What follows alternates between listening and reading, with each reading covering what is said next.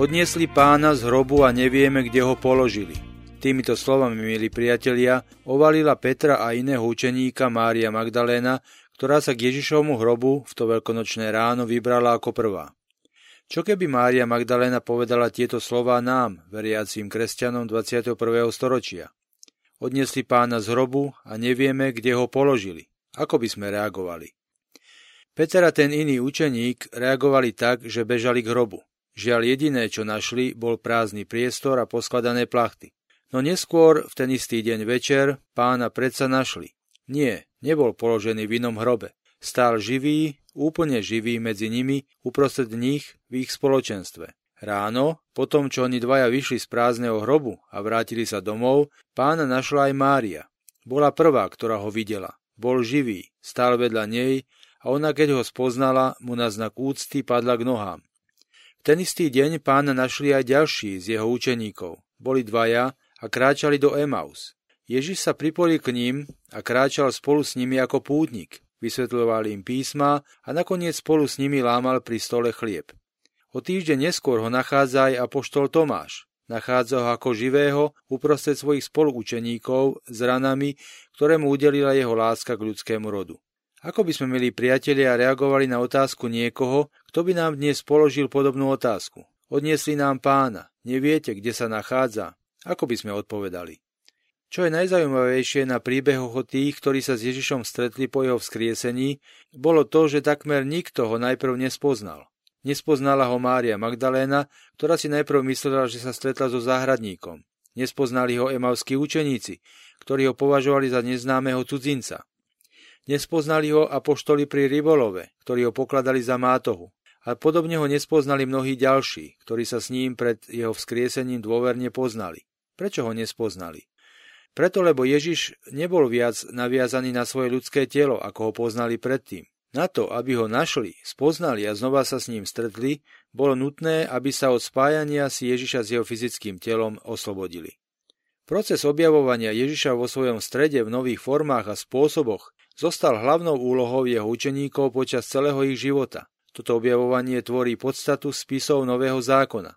Len si spomeňme na príbeh prenasledovateľa kresťanov Šaula, neskôršieho Pavla, ako nespoznal vzkrieseného Krista práve v týchto prenasledovaných kresťanoch.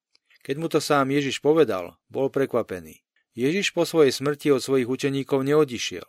Ježiš neodišiel ani z tohto sveta. Ježiš tu v tomto našom svete ostal po svojom skriesení prítomný.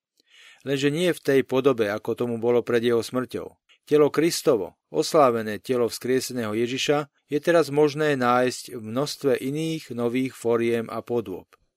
Prvé čítanie dnešnej nedele zo skutkov Apoštolov je v tomto zmysle veľmi dobrým príkladom. Skutky boli napísané pekných pár rokov po Ježišovom zmrtvých staní. Cirkev, ktorá bola na začiatku malou skupinkou zloženou z veriacich pochádzajúcich zo židovstva, pomaly rástla a hoci bola prenasledovaná, šírila sa ďaleko poza Jeruzalem. Táto cirkev sa presvedčení, že Ježiš je tu s ňou, že je tu prítomný stále v rozličných formách, čím ďalej, tým viacej utvrdzovala. Bolo jej samozrejme, že najprominentnejším miestom, kde sa jej členovia stretávajú so vzkrieseným Kristom, je eucharistické zhromaždenie. Tam sa členovia cirkvy stretávajú spolu pri chlebe a víne, ktoré sa stávajú jeho telom a krvou a oni ho príjmajú, aby sa zjednotili s ním a spolu medzi sebou navzájom. Postupne však prichádzajú na to, že Ježiš je prítomný aj v každom spoločenstve, kde sa veriaci v Neho spolu stretávajú v Jeho mene. A nie len to, veriaci postupne prichádzajú na to, že Ježiš je prítomný v každom bratovi a sestre, s ktorým sa stretnú. Tento objav nebolo pre nich vždy ľahké prijať, pretože nie každý človek je pre nás hneď príjemný. Ale dobre, ak je veriaci v toho istého Ježiša ako ja, povedal si jeden z nich, budiš. Verím, že je v ňom prítomný Ježiš. Lenže týmto to končilo. Že by vzkriesený Ježiš mohol byť prítomný aj mimo ich kruhy, to bolo pre nich dosť nepredstaviteľné. No vzkriesený Ježiš si svojich apoštolov a ostatných nasledovníkov pomaly vedie i týmto smerom. Kapitola skutkov apoštolov, z ktorej si čítame dnešnú nedeľu, sa začína zaujímavým príbehom. Je to príbeh vzdorujúceho Petra. Peter nebol ochotný prijať skutočnosť, že by vzkriesený Ježiš mohol byť prítomný aj mimo komunitu veriacich. Raz mal však sen, v ktorom mu to bolo všetko vysvetlené. Hneď po tomto sne dostal pozvanie od istého Kornélia, pohanského stotníka, ktorý ho volal k sebe na návštevu. Bez pokynov v sne by Peter k pohanovi nikdy ako pôvodom pravoverný žid na návštevu nešiel. No teraz šiel, lebo čo Boh očistil, to ty nenazývaj poškvrneným, bolo mu povedané vo sne. Peter pochopil, že Ježiš je prítomný aj mimo kresťanskej komunity, vlastne v každom človeku. Kedy si dávno som, milí priatelia, bol kaplánom v jednom banskom meste na strednom Slovensku. Raz v jednu nedelu odpoludnia som sa zberal do mojej rodnej obce na návštevu rodiny. Správca farnosti, ktorý bol mojim nadriadením a požiadal o láskavosť. Chcela by som odniesol jeden malý balíček istému kňazovi v jednej farnosti po ceste. Slúbil som mu to. Keď som prišiel na faru, zazvonil som. Nikto nereagoval. Po chvíli som zazvonil znova. Znova nič. Hovorím si, asi má nedelnú siestu. Zazvonil som tretíkrát. V tom sa rozleteli dvere a v nich sa objaví statný muž. Čo zvoníš ako hasič? skríkol na mňa. Hovorím, ja nie som hasič, ja som kaplán z tej a tej farnosti a nesiem vám túto vec od môjho principála. Ó, tak to poď ďalej, hovorí mi kňaz s úsmevom. Nevedel som, že ste kňaz.